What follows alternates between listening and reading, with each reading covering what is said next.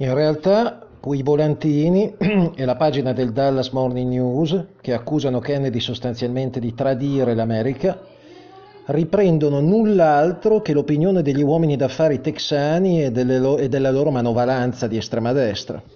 Quando la mattina del 22 novembre Kennedy legge i giornali dice siamo nello stato dei matti. I Kennedy partono dalla Casa Bianca alle ore 10.30 circa del 21 novembre, un giovedì, del 1963. Con l'elicottero Marine One arrivano all'aeroporto di Andrews a Washington. Kennedy si è portato in braccio, come fa sempre quando parte per un viaggio, il figlioletto di tre anni, John John o John Jr., che ama molto l'elicottero. Caroline, la figlia di sei anni, è rimasta nella residenza privata della Casa Bianca con la tata, Maud Shaw. Quando i Kennedy col loro seguito arrivano all'aeroporto per la partenza, John Jr. scoppia in un pianto a dirotto. Jackie dirà giorni dopo che nel partire, vedendolo così, le si spezzò il cuore. Gli disse, John, stai tranquillo, mamma e papà torneranno presto, in tempo per il tuo compleanno. Il 25 novembre è il compleanno di John John, lo stesso giorno che si faranno i funerali del presidente. Ti porteremo un bel regalo, gli dice. Il viaggio in Texas è il primo che Jackie fa col presidente dal 1961, quando videro la Francia, il Messico e il Venezuela. È appena tornata dalla convalescenza sullo yacht di Onassis, dopo la morte del figlioletto Patrick, vissuto solo tre giorni, nato il 6 agosto del 63 eh, morto a causa di una mm, infezione alla membrana ialina polmonare. Ricordiamo che Jackie aveva avuto sempre difficoltà nelle gravidanze e aveva già avuto degli aborti spontanei negli anni precedenti. Kennedy è rimasto molto addolorato per quell'evento. Jackie disse, venne nella mia stanza per darmi la notizia e scoppiò in lacrime. Il viaggio in Texas rappresenta il ritorno in pubblico della coppia presidenziale in previsione della campagna elettorale del 64. L'aereo presidenziale arriva a San Antonio nel primo pomeriggio del 21 novembre. Là, ad attendere i Kennedy ai piedi della scaletta, ci sono Lyndon Johnson e la moglie, Connelly e la moglie, il deputato Albert Thomas e la consorte, il senatore Yarbrough e tutta una serie di dignitari locali. A Jackie vengono consegnate delle rose gialle del Texas.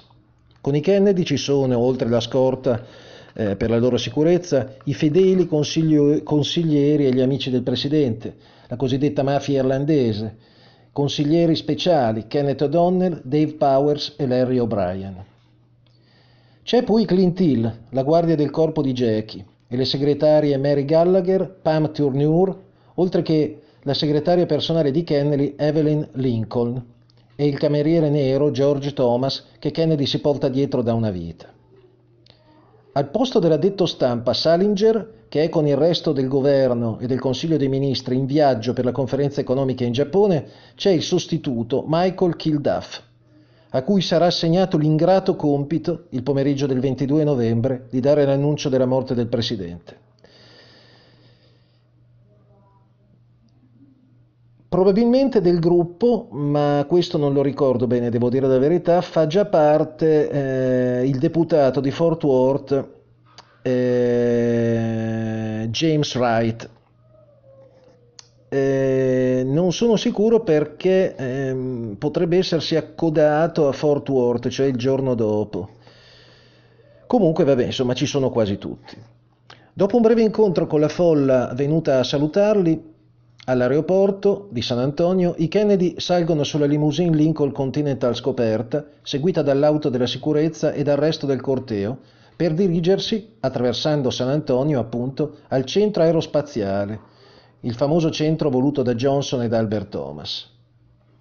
Powers, uno dei consiglieri e amici di Kennedy, come abbiamo detto, dirà tempo dopo che per le strade di San Antonio l'accoglienza era stata straordinaria, numerosa e calorosa 3, 4, 5 file di persone. I responsabili locali del partito avevano fatto un ottimo lavoro a pubblicizzare la visita di Kennedy e a raccogliere il maggior numero di sostenitori possibili. Arrivati a destinazione, il presidente, la First Lady e il seguito della comitiva si recano a visitare i vari padiglioni del nuovo centro. Il centro aerospaziale si occupa di testare le reazioni fisiche dell'uomo alle sollecitazioni che può avere in certe circostanze, eh, come ad esempio l'assenza di gravità.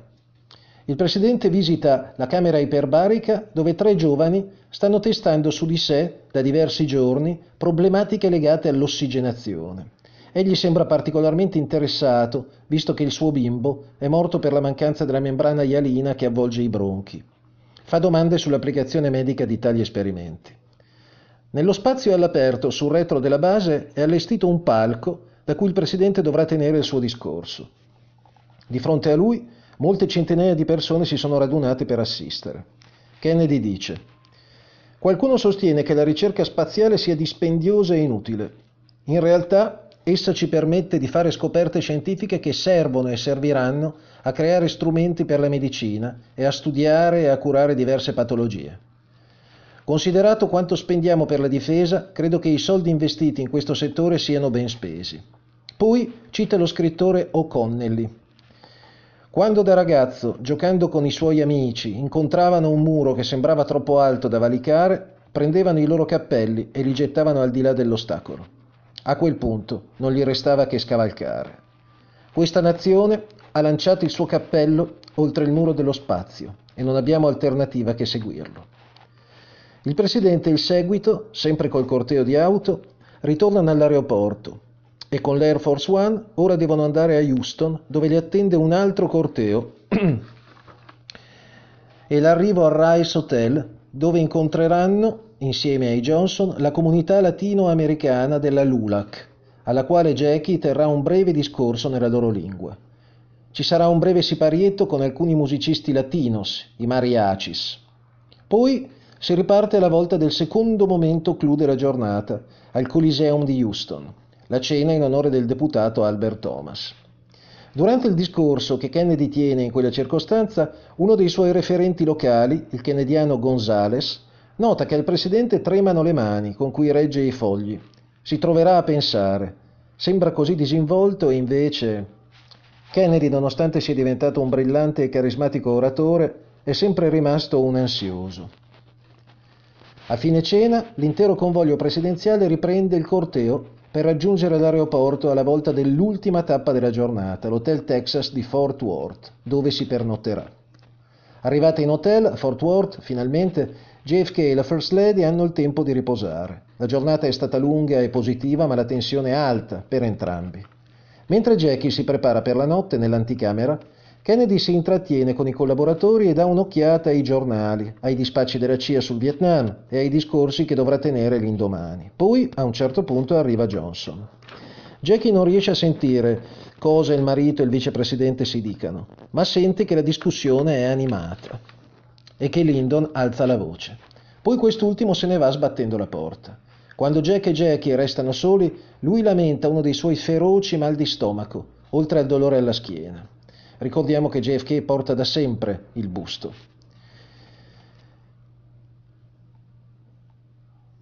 Si trovano in mezzo alla stanza, racconta Jackie, e si abbracciano esausti. Il presidente è solito dormire con un asse sotto il materasso, ma solo dalla sua parte del letto, e talvolta lui e la moglie dormono nei letti gemelli in un'altra stanza matrimoniale nella Casa Bianca. In questo caso, eh, all'Hotel Texas di Fort Worth, il letto matrimoniale viene allestito solo per il presidente, quindi con l'asse che tiene tutto il materasso. Così Jackie è costretto a dormire in una stanzetta dépendance a fianco della suite. Non si saprà mai di cosa abbiano discusso Kennedy e Johnson. Si sa che c'è stato un problema di posizionamento del senatore Yarbrough sull'auto di Johnson. Il senatore non vuole salire col vicepresidente, vuole andare con Kennedy. Ma Kennedy è risoluto, lui con Connelly e Yarbrough con Johnson. Evidentemente Yarbrough, che è stato bistrattato da Connelly e Johnson nell'organizzazione del viaggio, non è stata nemmeno invitata la moglie, cerca una rivincita Kennedy invece deve tenere a bada la frustrazione del senatore, che è un kennediano, e fare buon viso a cattivo gioco. Per mostrare l'unità del partito ci vuole un progressista e un conservatore per ciascuna delle due auto. Mentre è certo che Johnson e Connelly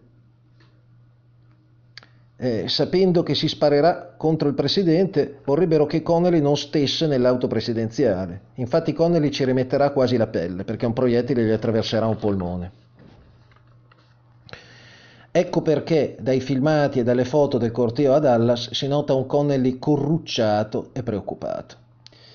È la notte del 21 novembre 63. Mentre i Kennedy e il loro seguito vanno a dormire, Johnson raggiunge Dallas, forse con la sua guardia del corpo o più probabilmente con guardia, col suo guardiaspalle, il killer eh, Malcolm Wallace.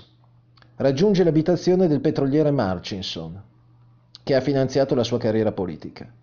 Sa che non può mancare, bisogna fare il punto della situazione con i congiurati e celebrare il nuovo corso. Là, da Marchinson, ci sarà anche l'amante di Lyndon Johnson, Madeline Brown. È la festa per il compleanno di J. Edgar Hoover. È presente anche Nixon.